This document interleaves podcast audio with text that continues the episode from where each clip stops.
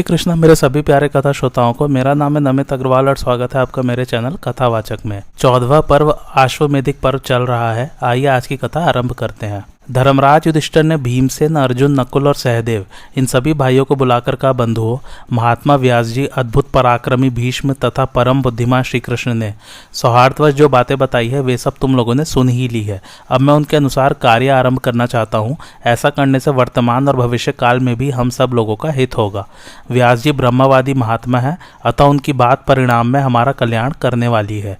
इस समय यह सारी पृथ्वी रत्न और धन से हीन हो गई है, अतः हमारी आर्थिक कठिनाई दूर करने के लिए व्यास जी ने हमें मरुत के धन का पता बताया है। यदि तुम लोग उस धन को पर्याप्त समझो और उसे ले आने की अपने में सामर्थ्य देखो तो व्यास जी के आज्ञा मानकर धर्मतः उसे प्राप्त करने का यत्न करो। अथवा भीमसेन, तुम बोलो, तुम्हारे संबंध में क्या विचार है?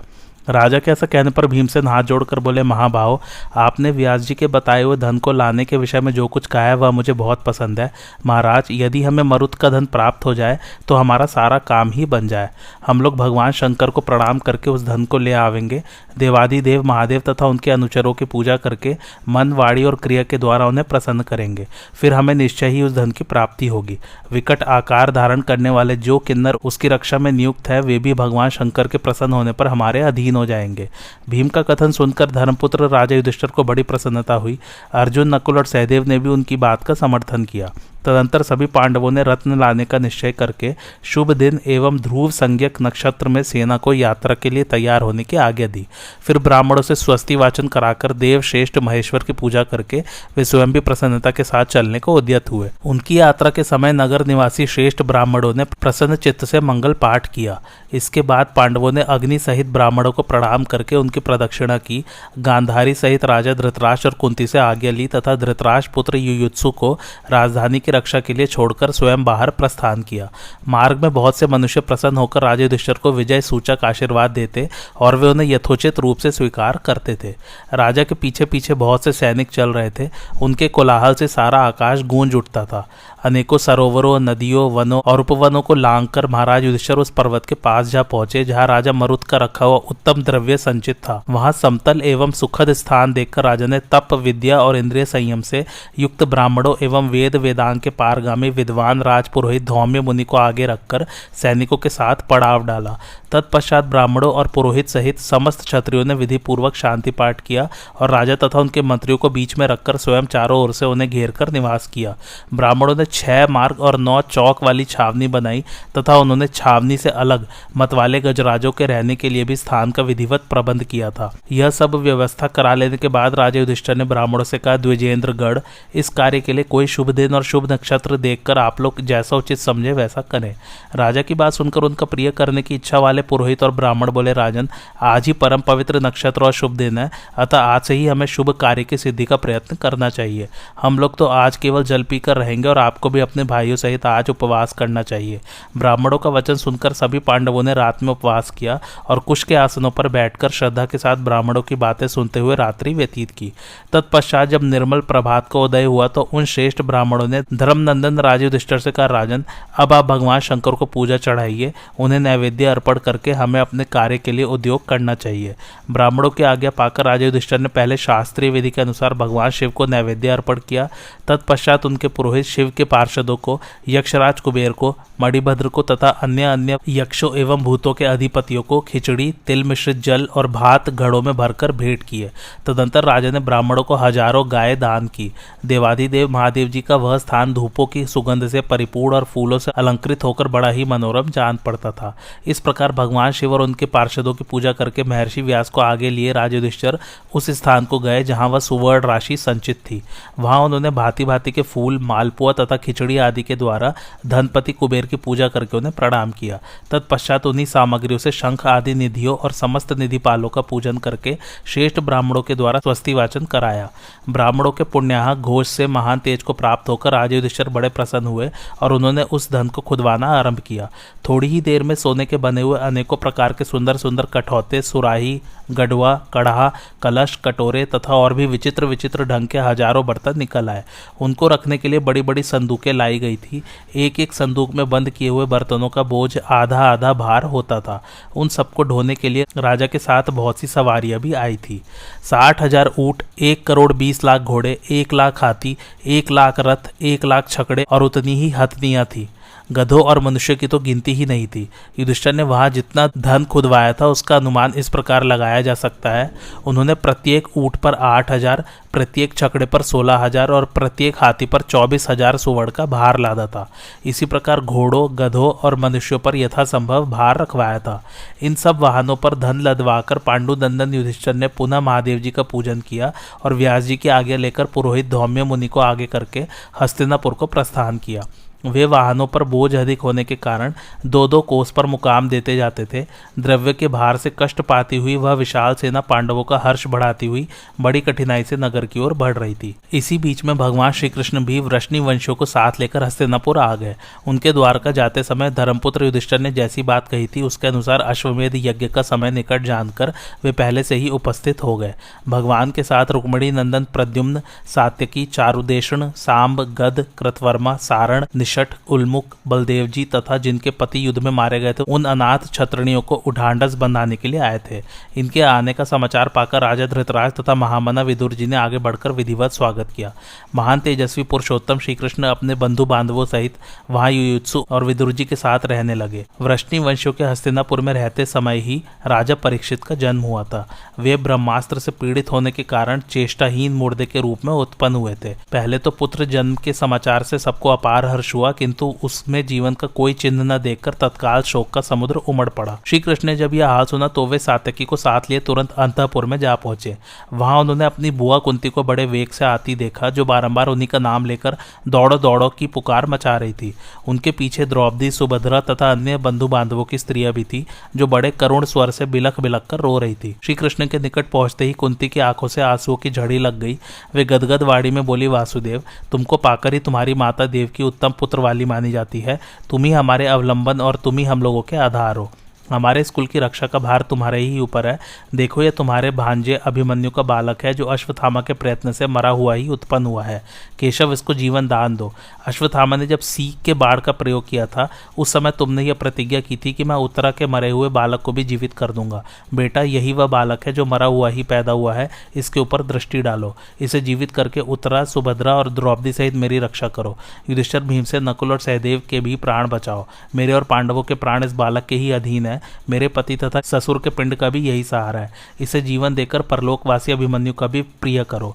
श्री कृष्ण, मेरी बहुरानी उत्तरा अभिमन्यु की पहले की कही हुई एक बात अत्यंत प्रिय होने के कारण बार बार दोहराया करती है।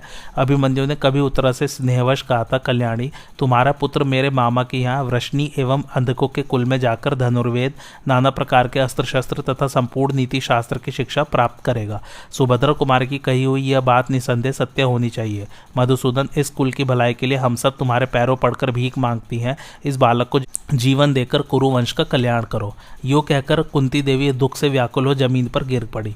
तब श्रीकृष्ण ने उन्हें सहारा देकर बिठाया और सांत्वनापूर्ण वचनों से धैर्य बंधाने लगे। कुंती के बैठ जाने पर सुभद्रा अपने भाई श्रीकृष्ण की ओर देख फूट फूट कर रोने लगी और दुख से आर्त होकर बोली, भैया, अपने सखा पार्थ के इस पौत्र की दशा तो देखो। अभिमन्यु का बेटा जन्म लेने के साथ ही मर गया। इस बात को सुनकर धर्मात्मा राजा युधिष्ठिर क्या कहेंगे? भीमसेन, अर्जुन और नकुल सहदेव भी क्या सोचेंगे? आज द्रोण पुत्र ने पांडवों का सर्वस्व लूट लिया। श्री कृष्ण, इसमें तनिक भी संदेह नहीं कि अभिमन्यु पांचों भाइयों का प्यारा था। उसके पुत्र की हालत सुनकर अश्वत्थामा के अस्त्र से पराजित हुए पांडव क्या कहेंगे? अभिमन्यु का पुत्र मरा हुआ उत्पन्न हो, इससे बढ़कर दुख की बात और क्या हो सकती है? भैया, मैं तुम्हारे चरणों में पड़कर तुम्हें प्रसन्न करना चाहती हूँ। कुंती और द्रौपदी भी तुम्हारे पैरों पर पड़ी हुई है। इन सब की ओर देखो। जब द्रोण पुत्र अश्वत्थामा पांडवों के गर्भ की हत्या का प्रयत्न कर रहा था उस समय तुमने क्रोध में भरकर उससे कहा था, ब्राह्मण आदम, तेरी इच्छा पूर्ण नहीं होने पाएगी। मैं अर्जुन के पौत्र को अपने प्रभाव से जीवित कर दूंगा। यह बात मैं सुन चुकी हूँ और तुम्हारे बल को भी मैं अच्छी तरह जानती हूँ। इसलिए चाहती हूँ कि तुम प्रसन्न हो जाओ, जिससे अभिमन्यु के पुत्र को जीवन मिले। यदि प्रतिज्ञा करके भी तुम अपना वचन पूरा नहीं करोगे तो निश्चय जानो, मैं प्राण दे दूंगी। यदि तुम्हारे जीते जी अभिमन्यु के बालक को जीवन दान न मिला तो तुम मेरे किस काम आओगे? केशव, तुम धर्मात्मा, सत्यवादी और सत्य पराक्रमी हो, अतः तुम्हें अपनी कही हुई वह बात अवश्य पूरी करनी चाहिए। श्री कृष्ण, तुम चाहो तो मृत्यु के मुख में पड़े हुए तीनों लोगों को जीवन दे सकते हो, फिर अपने भांजे के इस प्यारे पुत्र को जीवित करना तुम्हारे लिए कौन बड़ी बात है, मैं तुम्हारे प्रभाव को जानती हूँ, इसलिए प्रार्थना करती हूँ कि पांडवों पर अनुग्रह करो। भैया तुम्हारी बड़ी बहन है, तुम यह समझकर कि यह मेरी बहन है अथवा जिसका बेटा मारा गया है वह दुखिया माँ है या शरण में आई हुई एक असहाय अबला है, मेरे ऊपर दया करो। सुभद्रा के ऐसा कहने पर भगवान ने उसे प्रसन्न करते हुए कहा, अच्छा ऐसा ही करूंगा। भगवान कृष्ण का यह अमृतमय वचन सुनकर अंतापुर की स्त्रियों को बड़ी प्रसन्नता हुई। तदनंतर श्रीकृष्ण तुरंत जन्म स्थान सूतिकागार में गए। वहां जाकर उन्होंने देखा कि वह घर सफेद फूलों की मालाओं से विधि पूर्वक सजाया गया है। उसके चारों ओर जल से भरे हुए कलश रखे गए हैं। तिंदुक नामक काष्ठ की आग जल रही है जिसमें घी की आहुति की गई है। यत्र तत्र सरसों बिखेरे हुए हैं, चमकते हुए तेज हथियार रखे हुए हैं और सब ओर आग प्रज्वलित की गई है। सेवा के लिए बूढ़ी और युवती स्त्रियां मौजूद है तथा अपने अपने कार्य में कुशल चतुर चिकित्सक गण भी विराजमान है। इन सबके अतिरिक्त राक्षसों के भय का निवारण करने वाले द्रव्यों का भी वहां संग्रह किया गया था। इस प्रकार सूतिका गृह को आवश्यक सामग्रियों से संपन्न देख भगवान श्री कृष्ण बहुत प्रसन्न हुए और साधुवाद देते हुए उस प्रबंध की प्रशंसा करने लगे। श्री कृष्ण ने आचमन की और अश्वत्थामा के चलाए हुए ब्रह्मास्त्र को शांत कर दिया। तत्पश्चात बालक को जीवन देने की प्रतिज्ञा करके वे संपूर्ण जगत को सुनाते हुए उत्तरा से बोले, बेटी मैं झूठ नहीं बोलता, मैंने जो प्रतिज्ञा की है वह अवश्य सत्य होगी। देखो मैं सबके देखते देखते अभी इस बालक को जीवन दे देता हूँ। मैंने खेल कूद में भी कभी मिथ्या भाषण नहीं किया है और युद्ध में पीठ नहीं दिखाई है। इस सत्य के प्रभाव से अभिमन्यु का यह बालक जीवित हो जाए। यदि धर्म और ब्राह्मण मुझे विशेष प्रिय हो तो अभिमन्यु का यह पुत्र जो पैदा होते ही मर गया था पुनः जीवन लाभ करे। यदि मुझ में सत्य और धर्म की निरंतर स्थिति बनी रहती हो तो अभिमन्यु का यह मरा हुआ बालक जी उठे। यदि कंस और केशी का मैंने धर्म के अनुसार वध किया हो तो इस सत्य के प्रभाव से इस बालक के शरीर में पुनः प्राण आ जाए। भगवान श्री कृष्ण के ऐसा कहने पर उस बालक में चेतना आ गई और वह धीरे धीरे सांस लेने लगा। भगवान श्री कृष्ण ने जब ब्रह्मास्त्र को पीछे लौटा दिया उस समय सूतिका ग्रह परीक्षित के तेज से देदीप्यमान होने लगा। फिर तो विघ्न डालने वाले राक्षस उस घर को छोड़कर गायब हो गए। इसी समय आकाशवाणी हुई, केशव तुम धन्य हो। साथ ही वह प्रज्वलित अस्त्र ब्रह्मलोक को चला गया। इस प्रकार उस बालक को पुनर्जीवन मिला। उत्तरा का वह बालक अपने उत्साह और बल के अनुसार हाथ पैर हिलाने लगा। यह देखकर भरत वंश की सभी स्त्रियों को बड़ी प्रसन्नता हुई। उन्होंने श्री कृष्ण की आज्ञा से ब्राह्मणों को बुलाकर स्वस्ति वाचन कराया। फिर वे सब आनंद मग्न होकर श्री कृष्ण का गुणगान करने लगी। कुंती, द्रौपदी, सुभद्रा, उत्तरा तथा कुरुकुल के अन्य स्त्रियों को बालक के जीवित होने से मन ही मन अपार हर्ष हुआ। तदनंतर सूत और मागधो ने भगवान श्री कृष्ण का स्तवन किया। उस समय उत्तरा बहुत प्रसन्न थी। उसने पुत्र के साथ आकर श्री कृष्ण को प्रणाम किया और श्री कृष्ण ने भी प्रसन्न होकर उस बालक को बहुत से रत्न उपहार में दिए। फिर अन्य यदुवंशियों ने भी नाना प्रकार की वस्तुएं भेंट की। इसके बाद सत्य प्रतिज्ञ श्री कृष्ण ने उस बालक का इस प्रकार नामकरण किया, कुरुकुल के परीक्षीण हो जाने पर यह अभिमन्यु का बालक उत्पन्न हुआ है, इसलिए इसका नाम परीक्षित होना चाहिए। इस प्रकार नामकरण हो जाने के बाद परीक्षित काल क्रम से बड़े होने लगे। जो ही उनकी ओर देखता उसका मन प्रसन्न हो जाता था। जब परीक्षित की आयु 1 महीने की हो गई उस समय पांडव लोग बहुत सी रत्न राशि लेकर हस्तिनापुर को लौटे। यदुवंशियों ने जब सुना कि पांडव नगर के समीप आ गए हैं तो वे उनकी अगवानी के लिए बाहर निकले। पूर्ववासियों ने फूलों की बंधनवारों, भांति भांति की ध्वजाओं और विचित्र विचित्र पताकाओं से हस्तिनापुर को सजाया। उन्होंने अपने घरों की भी सजावट की। विदुर जी ने देव मंदिरों में विविध प्रकार से पूजा करने की आज्ञा दी। राजमार्ग नाना प्रकार के फूलों से अलंकृत किए गए। उस समय हवा के इशारे से हस्तिनापुर में चारों ओर पताकाएं फहरा रही थी। पांडवों के समीप आने की बात सुनकर भगवान श्री कृष्ण अपने मित्रों और मंत्रियों के साथ उनसे मिलने के लिए चले। उन सब लोगों ने आगे बढ़कर अगवानी की और सब एक दूसरे के साथ धर्मानुसार मिले। तत्पश्चात पांडव और यदुवंशी वीरों ने एक साथ होकर हस्तिनापुर में प्रवेश किया। उस समय धन का खजाना उनके आगे आगे चल रहा था। पांडव अपने मित्रों और मंत्रियों सहित बहुत प्रसन्न थे। वे एकत्रित होकर सबसे पहले राजा धृतराष्ट्र के पास गए तथा सबने अपने अपने नाम बतलाकर उनके चरणों में प्रणाम किया। धृतराष्ट्र से मिलने के बाद वे गांधारी, कुंती और विदुर जी का सम्मान करते हुए युयुत्सु से मिले। इसके बाद उन्होंने जन्म काल का अत्यंत अद्भुत एवं आश्चर्यजनक समाचार सुना और भगवान श्री कृष्ण के उस अलौकिक कर्म की बात सुनकर उनकी बड़ी प्रशंसा की। इसके थोड़े दिनों बाद महातेजस्वी सत्यवती नंदन व्यास जी हस्तिनापुर में पधारे। पांडवों ने उनका यथोचित पूजन किया और वृष्णि एवं अंधक वंशी वीरों के साथ वे उनकी सेवा में बैठ गए। फिर नाना प्रकार की बातचीत के बाद धर्मनंदन युधिष्ठर ने महर्षि व्यास से कहा, भगवान आपकी कृपा से जो यह रत्न लाया गया है उसका अश्वमेध यज्ञ में उपयोग करना चाहता हूँ। इसके लिए आपकी आज्ञा की प्रतीक्षा है। हम सब लोग आप और भगवान श्री कृष्ण के अधीन है। व्यास जी ने कहा, राजन मैं तुम्हें यज्ञ के लिए आज्ञा देता हूँ। अब इसके बाद जो भी आवश्यक कार्य हो उसे आरंभ करो। विधि पूर्वक दक्षिणा देकर अश्वमेध यज्ञ का अनुष्ठान करो। अश्वमेध यज्ञ सब पापों से छुटकारा दिलाने वाला है। उसका अनुष्ठान करके तुम निसंदेह पाप से मुक्त हो जाओगे। व्यास जी के ऐसा कहने पर धर्मात्मा राज युधिष्ठिर ने अश्व स्वमेध यज्ञ आरंभ करने का विचार किया। महर्षि व्यास की आज्ञा लेकर उन्होंने भगवान श्री कृष्ण के पास जाकर कहा, पुरुषोत्तम, हम आपके ही प्रभाव से अपने अधिकार में किए हुए उत्तम भोगों का उपभोग कर रहे हैं। आपने ही अपने पराक्रम और बुद्धि के बल से संपूर्ण पृथ्वी को जीता है, अतः आप ही यज्ञ की दीक्षा लेकर इसका आरंभ कीजिए, क्योंकि आप हमारे परम गुरु हैं। यदि आप यज्ञ का अनुष्ठान करेंगे तो निश्चय ही हमारे सब पाप नष्ट हो जाएंगे। आप ही यज्ञ अक्षर, सर्वरूप, धर्म, प्रजापति और संपूर्ण भूतों की गति है, ऐसी मेरी निश्चित धारणा है। श्री कृष्ण का, महाराज, यह कथन आपके ही योग्य है। मेरा तो ऐसा विश्वास है कि आप ही संपूर्ण प्राणियों को सहारा देने वाले हैं, क्योंकि आप धर्म से सुशोभित है। हम लोग आपके अंग अथवा सहायक है तथा आपको अपना राजा एवं गुरु मानते हैं, इसलिए आप हमारी अनुमति से स्वयं इस यज्ञ का अनुष्ठान कीजिए तथा हम लोगों में से जिसको जिस काम पर लगाना चाहते हो उसे उस काम में लगने की आज्ञा दीजिए। मैं आपके सामने सच्ची प्रतिज्ञा करता हूं कि आप जो कुछ कहेंगे वह सब करूंगा। आपके द्वारा यज्ञ होने पर भीमसेन, अर्जुन, नकुल और सहदेव को भी यज्ञ अनुष्ठान का फल मिलेगा। भगवान श्री कृष्ण के ऐसा कहने पर धर्मपुत्र युधिष्ठिर ने व्यास जी को संबोधित करके कहा, भगवान, जब आपको यज्ञ आरंभ करने का ठीक समय जान पड़े तभी आकर मुझे उसकी दीक्षा दे, क्योंकि मेरा यज्ञ आपके ही अधीन है। व्यास जी ने कहा, राजन, जब यज्ञ का समय आएगा उस समय मैं, पैल और याज्ञवल्क्य ये सब आकर विधि पूर्वक तुम्हारा यज्ञ संपन्न करेंगे। चैत्र की पूर्णिमा को तुम्हें यज्ञ की दीक्षा दी जाएगी, तब तक तुम उसके लिए सामग्री एकत्रित करो। अश्वविद्या के ज्ञाता सूत और ब्राह्मण यज्ञ के लिए पवित्र अश्व की परीक्षा करें। जो अश्व निश्चित हो उसे शास्त्रीय विधि के अनुसार छोड़ा जाए और वह तुम्हारे देदीप्यमान यश को फैलाता हुआ समुद्र पर्यंत समस्त पृथ्वी पर घूमता फिरे। यह सुनकर राजा युधिष्ठिर ने बहुत अच्छा कहकर व्यास जी के कथनानुसार सारा कार्य किया। उन्होंने मन में जिन जिन सामानों को एकत्रित करने का संकल्प किया था उन सबको जुटा लेने के बाद महर्षि व्यास को सूचना दी। तब व्यास जी ने कहा, राजन, हम लोग यथा समय उत्तम योग आने पर तुम्हें दीक्षा देने को तैयार हैं। इस बीच में तुम सोने के स्फे और कूर्च बनवा लो तथा और भी जो सुवर्ण में सामान आवश्यक हो उन्हें तैयार करा डालो। आज शास्त्रीय विधि के अनुसार यज्ञ संबंधी अश्व को क्रमशः पृथ्वी पर घूमने के लिए छोड़ना चाहिए तथा ऐसी व्यवस्था करनी चाहिए जिससे वह सुरक्षित रूप से सब ओर विचर सके। युधिष्ठिर ने कहा, मुने, यह घोड़ा उपस्थित है, इसको किस तरह छोड़ा जाए जिससे यह समुची पृथ्वी में इच्छा अनुसार घूम आवे, इसकी व्यवस्था आप ही कीजिए तथा यह भी बताइए कि पृथ्वी पर स्वेच्छा अनुसार विचरने वाले इस घोड़े की रक्षा में किसको नियुक्त किया जाए। युधिष्ठिर की यो पूछने पर महर्षि व्यास बोले, राजन, अर्जुन सब धनुषधारियों में श्रेष्ठ है, वे विजय में उत्साह रखने वाले, सहनशील और धैर्यवान है, अतः वे ही इस घोड़े की रक्षा कर सकेंगे। उन्होंने निवात कवचों का नाश किया है, वे संपूर्ण भूमंडल को जीतने की शक्ति रखते हैं तथा उनके पास दिव्य अस्त्र, दिव्य कवच, दिव्य धनुष और दिव्य तर्कस है, अतः उन्हें इस घोड़े के पीछे पीछे जाना चाहिए। वे धर्म और अर्थ में कुशल तथा संपूर्ण विद्याओं में प्रवीण है, इसलिए शास्त्रीय विधि के अनुसार घोड़े का संचालन करेंगे।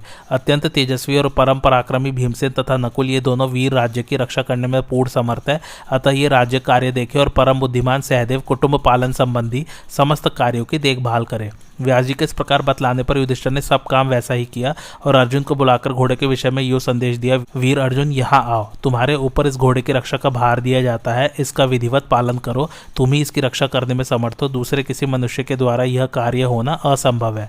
महाभाव, एक बात का ख्याल रखना, अश्व की रक्षा के समय जो राजा तुम्हारा सामना करने आवे उनके साथ भरसक युद्ध न करना पड़े, ऐसा प्रयत्न करना तथा मेरे यज्ञ का समाचार सब राजाओं को बतलाकर कहना कि आप लोग यथा समय यज्ञ में पधारे। अपने भाई सव्यसाची अर्जुन को इस प्रकार समझा बुझाकर धर्मात्मा राजा युधिष्ठिर ने भीमसेन और नकुल को नगर की रक्षा का भार सौंप दिया और महाराज धृतराष्ट्र की सम्मति लेकर सहदेव को कुटुंब पालन के काम में नियुक्त किया। तदनंतर जब दीक्षा देने का समय हुआ तो व्यास आदि महान ऋत्विजों ने राजा को विधि पूर्वक यज्ञ की दीक्षा दी और यज्ञ के लिए नियत किए हुए अश्व को स्वयं ब्रह्मवादी व्यास जी ने शास्त्रीय विधि के अनुसार छोड़ा। फिर धर्मराज के आगे से अर्जुन ने उस घोड़े का अनुसरण किया। उसका रंग कृष्ण सार मृग के समान श्याम था। अश्व के पीछे चलते समय अर्जुन गांडीव धनुष को टंकारते जाते थे। उन्होंने अपने हाथों में गोधा के चमड़े से बने हुए दस्ताने पहन रखे थे तथा वे बड़ी प्रसन्नता के साथ अश्व का अनुसरण कर रहे थे। अर्जुन की यात्रा के समय बच्चे से लेकर बूढ़ों तक सारा हस्तिनापुर उनके दर्शन के लिए उमड़ आया। यज्ञ के घोड़े और उसके पीछे जाने वाले धनंजय को देखने की इच्छा से लोगों की इतनी भीड़ इकट्ठी हुई कि आपस की धक्का मुक्की से सबके बदन में पसीने निकल आए। उस समय मनुष्य के कोलाहल से आकाश और दिशाएं गूंज उठी। उदार बुद्धि अर्जुन ने सुना बहुत से लोग कह रहे थे, भारत तुम्हारा कल्याण हो, तुम सुख से जाओ और पुनः कुशल पूर्वक यहाँ लौट आओ। दूसरे कहते थे, अर्जुन की यात्रा सुखमय हो, इन्हें मार्ग में कोई कष्ट न हो, किसी प्रकार का भय न हो, ये निश्चय ही कुशल पूर्वक लौटेंगे और उस समय फिर हम इनका दर्शन करेंगे। इस प्रकार पुरुषों और स्त्रियों की कही हुई मीठी मीठी बातें बारंबार अर्जुन के कानों में पड़ती थी। याज्ञवल्क्य मुनि के एक विद्वान शिष्य जो यज्ञ कर्म में चतुर तथा वेदों में पारंगत थे, विघ्न शांति के लिए अर्जुन के साथ साथ गए। उनके सिवा और भी बहुत से वेदवेत्ता ब्राह्मणों तथा क्षत्रियों ने धर्मराज के आगे से पार्थ का अनुसरण किया। वह अश्व पांडवों के द्वारा अस्त्र बल से जीती हुई पृथ्वी के सब देशों में इच्छानुसार विचरने लगा। उन देशों में अर्जुन को शत्रु के साथ जो बड़े बड़े अद्भुत युद्ध करने पड़े उनकी कथा सुना रहा हूँ। यज्ञ का घोड़ा पृथ्वी की प्रदक्षिणा करता हुआ सबसे पहले उत्तर दिशा की ओर गया, फिर अनेकों राज्यों में घूमता घामता पूर्व दिशा की ओर मुड़ गया। महारथी अर्जुन भी धीरे धीरे अश्व के पीछे पीछे चले जा रहे थे। उस समय जिनके बंधु बांधव मारे गए थे, ऐसे जिन जिन राजाओं के साथ अर्जुन को युद्ध करना पड़ा उनकी गणना असंभव है। तलवार और धनुष धारण करने वाले बहुत से किरात, यवन और म्लेच जो पहले महाभारत युद्ध में पांडवों द्वारा परास्त किए गए थे, अर्जुन का सामना करने के लिए आए। इस तरह विभिन्न देशों के राजाओं के साथ अर्जुन को कई बार युद्ध करना पड़ा। कुरुक्षेत्र के युद्ध में जो त्रिगर्त वीर मारे गए थे, उनके भारतीय पुत्रों और पौत्रों ने अर्जुन के साथ बैर बांध लिया था। त्रिगर्त देश में जाने पर अर्जुन का उनके साथ घोर संग्राम हुआ। पांडवों का यज्ञ संबंधी अश्व हमारे राज्य की सीमा में आ पहुंचा है, यह जानकर त्रिगर्त वीर कवच आदि से सुसज्जित हो पीठ पर तरकस बांधे, अच्छे घोड़ों से जुते हुए रथ पर बैठकर निकले और उस अश्व को चारों ओर से घेर कर पकड़ने का उद्योग करने लगे। अर्जुन उनके मन का भाव समझ गए और उन्हें शांतिपूर्वक समझा बुझाकर रोकने लगे, किंतु त्रिगर्तों ने उनके वचनों की अवहेलना करके उनके ऊपर बाढ़ बरसाना आरंभ कर दिया। अर्जुन ने बारंबार मना किया और हंसते हंसते कहा, पापियों लौट जाओ, जीवन की रक्षा में ही तुम्हारा कल्याण है। उन्होंने ऐसा इसलिए कहा कि चलते समय धर्मराज युधिष्ठिर ने यह कहकर मना कर दिया था कि जिन राजाओं के भाई बंधु कुरुक्षेत्र की लड़ाई में मारे गए हैं उनका वध नहीं करना चाहिए। धर्मराज की इस आज्ञा को मान करके ही अर्जुन ने त्रिगर्तों को लौट जाने की आज्ञा दी, तथापि वे लौटने को तैयार न हुए। तब त्रिगर्त राज सूर्यवर्मा को बाढ़ समूह से बींधकर अर्जुन हंसने लगे। यह देखकर त्रिगर्त देशीय वीर रथ की घरघराहट और पहियों की आवाज से सारी दिशाओं को गुंजायमान करते हुए धनंजय पर टूट पड़े। सूर्यवर्मा ने अपना हस्त लाघव दिखाते हुए अर्जुन को 100 बाड़ों का निशाना बनाया तथा उसके अनुयायियों में जो महान धनुर्धर वीर थे वे भी अर्जुन को मार डालने की इच्छा से उन पर बाड़ों की वर्षा करने लगे, किंतु पांडु नंदन अर्जुन ने अपनी प्रत्यंचा से छोड़े हुए बाड़ों के द्वारा शत्रु के समस्त बाड़ों को काट डाला। वे कटे हुए बाड़ टुकड़े टुकड़े होकर जमीन पर गिर पड़े। सूर्यवर्मा के परास्त होने पर उसका छोटा भाई केतुवर्मा, जो एक तेजस्वी नवयुवक था, अपने भाई के लिए यशस्वी अर्जुन के साथ युद्ध करने लगा। केतु वर्मा को धावा करता देख वीरवर अर्जुन ने उसे तीखे तीरों से मार डाला। उसके मारे जाने पर महारथी धृत वर्मा रथ पर सवार हो शीघ्र ही आ धमका और अर्जुन पर बाड़ों की झड़ी लगाने लगा। धृत वर्मा अभी बालक था तो भी उसकी ऐसी फुर्ती देख महातेजस्वी अर्जुन को बड़ी प्रसन्नता हुई। वह कब बाढ़ हाथ में लेता और कब उसे धनुष पर चढ़ाता था इसको अर्जुन भी नहीं देख पाते थे, केवल उसकी बाढ़ वर्षा ही उनकी दृष्टि में पड़ती थी। उन्होंने संग्राम भूमि में थोड़ी देर तक मन ही मन धृत वर्मा की प्रशंसा की और युद्ध में उसका हौसला बढ़ाने लगे। यद्यपि धृत सांप के समान क्रोध में भरा हुआ था तथापि कौरव वीर अर्जुन प्रेम के साथ हंसकर बचा जाते थे, उन्होंने उसके प्राण नहीं लिए। इस प्रकार अमित तेजस्वी अर्जुन के द्वारा जानबूझकर छोड़ दिए जाने पर धृत वर्मा ने उनके ऊपर एक अत्यंत प्रज्वलित बाण चलाया। उससे अर्जुन के हाथ में बड़ी चोट आई, उसमें गहरा घाव हो गया। अर्जुन को चक्कर आ गया और उनका गांडीव धनुष हाथ से छूटकर जमीन पर जा पड़ा। यह देखकर धृत वर्मा ठहाका मारकर हंसने लगा। अर्जुन ने अपने हाथ का रक्त पोंछ डाला और क्रोध में भरकर पुनः उस धनुष को हाथ में लेकर बाणों की वर्षा आरंभ की। तब त्रिगर्त देशीय योद्धाओं ने चारों ओर से आकर अर्जुन को घेर लिया। यह देखकर अर्जुन ने वज्र के समान लोहमय बाणों की वर्षा करके उनके 18 योद्धाओं को मौत के घाट उतार दिया। फिर तो त्रिगर्त योद्धाओं में भगदड़ पड़ गई। इधर अर्जुन ने जोर जोर से हंसकर उन्हें सर्पाकार बाणों से मारना आरंभ किया।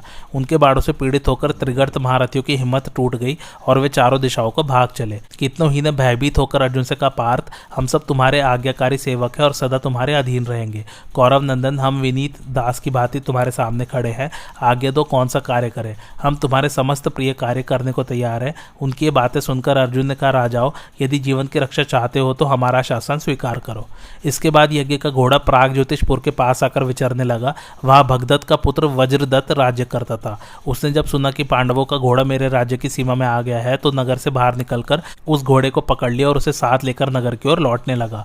यह देख महाबाहु अर्जुन ने गांडीव धनुष के टंकार देते हुए सहसा उस पर धावा किया। गांडीव से छूटे हुए बाड़ों के प्रहार से व्याकुल होकर राजा वज्रदत्त ने घोड़े को तो छोड़ दिया और स्वयं नगर में प्रवेश करके कवच आदि से सुसज्जित हो विशाल गजराज पर सवार होकर वह युद्ध के लिए बाहर निकला। महारथी अर्जुन के पास आकर उसने बाल चापल्य और मूर्खता के कारण उन्हें युद्ध के लिए ललकारा। वज्रदत्त का हाथी पर्वत के समान ऊंचा था। उसके गंड स्थलों से मद की धारा बह रही थी। उसे शास्त्रीय विधि के अनुसार युद्ध की शिक्षा दी गई थी। वह स्वामी के अधीन रहकर भी युद्ध में मतवाला हो उठता था।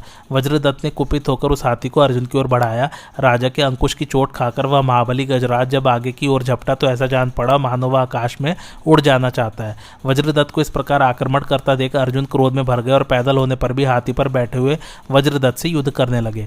वज्रदत्त ने रोष में भरकर अर्जुन के ऊपर अग्नि के समान तेजस्वी तोमर चलाए। वे तोमर वेग से उड़ने वाले पतंगों की तरह अर्जुन की ओर चले, किंतु अभी पास भी न आने पाए थे कि अर्जुन ने गांडीव धनुष द्वारा बहुत से बाढ़ छोड़कर आकाश में ही एक एक तोमर के दो दो तीन तीन टुकड़े कर डाले। यह देख वज्रदत्त अर्जुन के ऊपर लगातार बाढ़ों की वर्षा करने लगा। तब अर्जुन ने भी कुपित होकर बड़ी फुर्ती के साथ भगदत्त के पुत्र को सीधे जाने वाले बाढ़ों का निशाना बनाया। उन बाढ़ों की चोट खाकर वह महातेजस्वी राजा बहुत घायल हो गया और हाथी की पीठ से जमीन पर जा पड़ा, किंतु इतने पर भी वह बेहोश नहीं हुआ। तदंतर वज्रदत्त पुनः हाथी पर सवार हो धैर्य के साथ युद्ध में डट गया और अर्जुन को परास्त करने के विचार से फिर हाथी को उनकी ओर बढ़ाया। यह देख अर्जुन क्रोध से आग बबूला हो उठे और उन्होंने हाथी के ऊपर प्रज्वलित अग्नि के समान तेजस्वी बाणों का प्रहार किया। उनकी चोट से उस महान गजराज के शरीर में घाव हो गया और खून की धारा बहने लगी। उस समय वह गेरू मिले हुए जल की धारा बहाने वाले अनेकों झरनों से युक्त पहाड़ के समान जान पड़ता था। इस प्रकार अर्जुन का राजा वज्रदत्त के साथ 3 दिनों तक निरंतर युद्ध होता रहा। चौथे दिन महाबली वज्रदत्त ने अट्ठहास करके कहा, अर्जुन खड़ा तो रह, आज मैं तुझे जीवित नहीं छोड़ूंगा, तुझे मारकर अपने पिता का विधिवत तर्पण करूंगा। मेरे पिता भगदत्त तेरे पिता के मित्र थे, तो भी तूने उनकी हत्या की। वे बूढ़े थे इसलिए तू उन्हें मारने में सफल हो सका है। आज उनका बालक मैं तेरे सामने उपस्थित हूँ, मेरे साथ युद्ध कर। यूँ कहकर क्रोध में भरे हुए वज्रदत्त ने पुनः अर्जुन की ओर अपना हाथी बढ़ाया। स्वामी का इशारा पाकर वह गजराज नृत्य सा करता हुआ तुरंत महारथी अर्जुन के पास जा पहुंचा। यह देखकर भी वे भयभीत नहीं हुए, बल्कि पहले के बैर का स्मरण करके अत्यंत क्रोध में भर गए। फिर बाड़ों की वर्षा करके उन्होंने वज्रदत्त के हाथी को इस तरह रोक दिया जैसे किनारे की भूमि समुद्र के वेग को रोक देती है। अपने हाथी को रुका हुआ देख भगदत्त कुमार क्रोध से मूर्छित हो उठा और उसने अर्जुन पर तीखे बाड़ों की वर्षा आरंभ कर दी। साथ ही अपने पर्वताकार गजराज को बलपूर्वक आगे बढ़ाया। यह देख अर्जुन ने उस हाथी के ऊपर अग्नि के समान तेजस्वी नाराज का प्रहार किया। उससे हाथी के मर्म स्थान में बड़ी भारी चोट पहुंची और वह वज्र के मारे हुए पर्वत की भांति सहसा जमीन पर ढह पड़ा। उसके साथ ही वज्रदत्त भी नीचे आ गया। उसे भूमि पर पड़ा देख पांडुनंदन अर्जुन ने कहा, राजन तुम डरो मत। आते समय मुझसे महातेजस्वी राजा युधिष्ठिर ने कह दिया था कि धनंजय तुम किसी भी राजा का वध न करना और युद्ध ठानकर योद्धाओं के प्राण न लेना। मार्ग में जो राजा मिले उन्हें निमंत्रण देते हुए कहना, आप लोग अपने इष्ट मित्रों के साथ युधिष्ठिर के अश्वमेध यज्ञ में पधार कर वहां के उत्सव में भाग लें। भाई की आज्ञा स्वीकार करके मैं तुम्हारा वध नहीं करूंगा। अब तुम्हें कोई भय नहीं है, उठो और कुशल पूर्वक अपने घर को जाओ। आगामी चैत्र की पूर्णिमा को धर्मराज का अश्वमेध यज्ञ आरंभ होगा, उस समय तुम उसमें अवश्य पधारना। अर्जुन के ऐसा कहने पर उनके द्वारा परास्त हुए भगदत्त कुमार वज्रदत्त ने कहा, बहुत अच्छा, ऐसा ही करूंगा। तदंतर महाभारत युद्ध में मरने से बचे हुए सिंधु देशीय वीरों के साथ अर्जुन का युद्ध हुआ। यज्ञ के घोड़े को अपने राज्य की सीमा के भीतर पाकर सिंधु देश के विषैले क्षत्रिय अर्जुन से तनिक भी भयभीत नहीं हुए। वे पहले संग्राम में अर्जुन से परास्त हो चुके थे और अब उन्हें जीतना चाहते थे, इसलिए उन महापराक्रमी वीरों ने पार्थ को चारों ओर से घेर लिया और उन्हें अपने बाड़ों की वर्षा से आच्छादित कर दिया। वे 1000 रथ और 10,000 घोड़ों से धनंजय को घेर कर मन ही मन बहुत प्रसन्न हो रहे थे। कुरुक्षेत्र के मैदान में अर्जुन के द्वारा जो जयद्रथ का वध हुआ था उसकी याद उन्हें कभी भूलती नहीं थी। अब वे मेघ के समान बाड़ों की वर्षा करने लगे। उनके बाड़ों से आच्छादित होकर कुंती नंदन अर्जुन बादलों में छिपे हुए सूर्य की भांति शोभा पा रहे थे। उन्हें सायकों से पीड़ित देख तीनों लोकों में हाहाकार मच गया। उस समय घबराहट के कारण अर्जुन के हाथ से धनुष और दस्ताने गिर पड़े।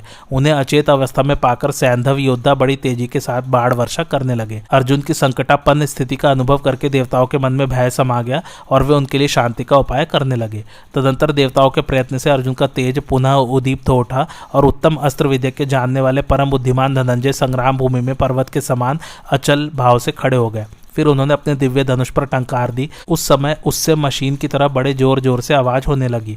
इसके बाद जैसे इंद्र पानी की वर्षा करते हैं, उसी तरह अर्जुन ने शत्रु के ऊपर बाड़ों की झड़ी लगा दी।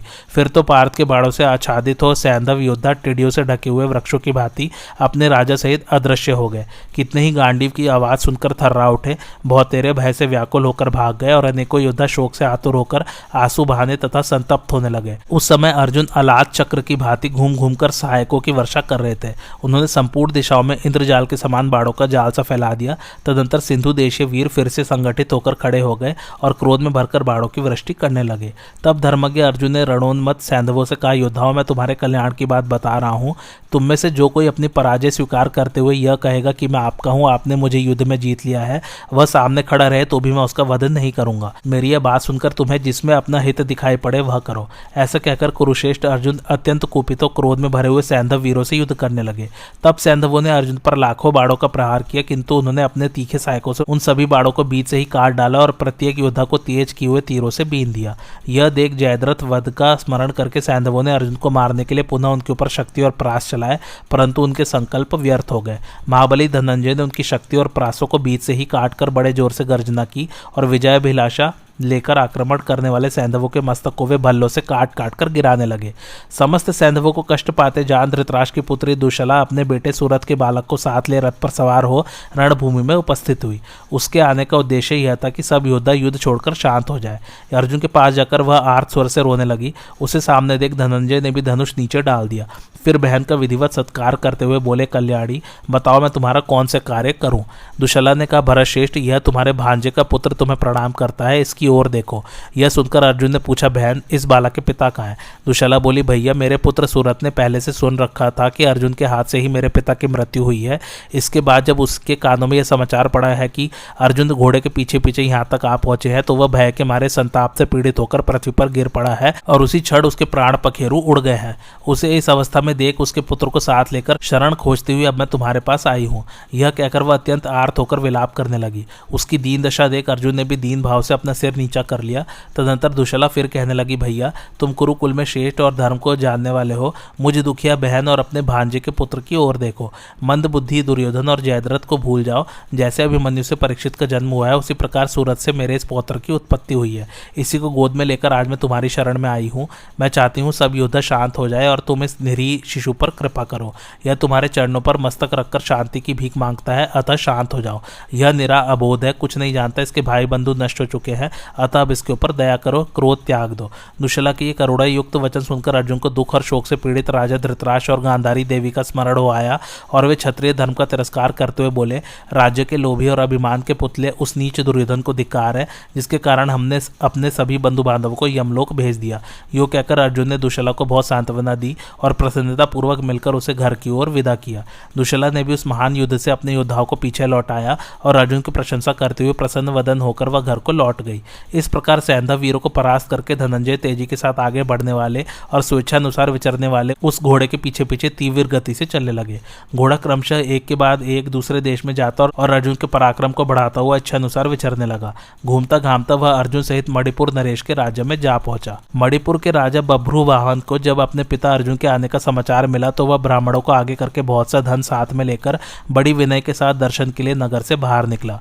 मणिपुर नरेश को इस रूप में आते देख परम बुद्धिमान धनंजय ने क्षत्रिय धर्म का स्मरण करके उसका आदर नहीं किया, बल्कि कुपित होकर कहा, बेटा तेरा यह ढंग ठीक नहीं है। मैं महाराज युधिष्ठर की यज्ञ संबंधी घोड़े की रक्षा करता हुआ तेरे राज्य के भीतर आया हूँ, फिर भी तू मुझसे युद्ध क्यों नहीं करता? दुर्मते, तू क्षत्रिय धर्म से बहिष्कृत हो चुका है, इसलिए तुझे धिक्कार है। संसार में जीवित रहकर तूने कोई पुरुषार्थ नहीं किया, तभी तो मुझे युद्ध के लिए आए हुए जानकर भी तू शांतिपूर्वक साथ ले जाने को आया है। यदि मैं हथियार रखकर खाली हाथ तेरे पास आता तो मेरा इस ढंग से मिलना ठीक हो सकता था। अर्जुन जब बभ्रू वाहन से उपरयुक्त बातें कह रहे थे, उसी समय यह हाल जानकर नाग कन्या उलूपी धरती चीरकर वहां आ पहुंची।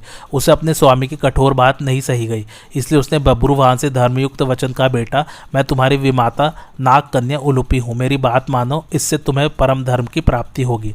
तुम्हारे पिता कुरुवंश के श्रेष्ठ पुरुष और युद्ध के मद से उन्मत्त रहने वाले वीर है, अतः इनके साथ अवश्य युद्ध करो। यही इनके लिए समुचित सत्कार होगा और ऐसा करने से ही ये तुम्हारे ऊपर विशेष प्रसन्न होंगे। माता की यह बात सुनकर महातेजस्वी बभ्रू वाहन ने मन ही मन युद्ध करने का निश्चय किया। उसने सुवर्णमय कवच पहनकर मस्तक पर तेजस्वी शिरस्त्राण धारण किया तथा सैकड़ों तरकसों से भरे हुए सब प्रकार की युद्ध सामग्री से सुसज्जित, मन के समान वेगवान घोड़ों से युक्त, चक्र और आवश्यक वस्तुओं से पूर्ण, सोने के भांडों से विभूषित, सिंह के चिन्ह वाले ध्वज से सुशोभित और सोने के बने हुए परम उत्तम रथ पर सवार हो अर्जुन पर धावा किया।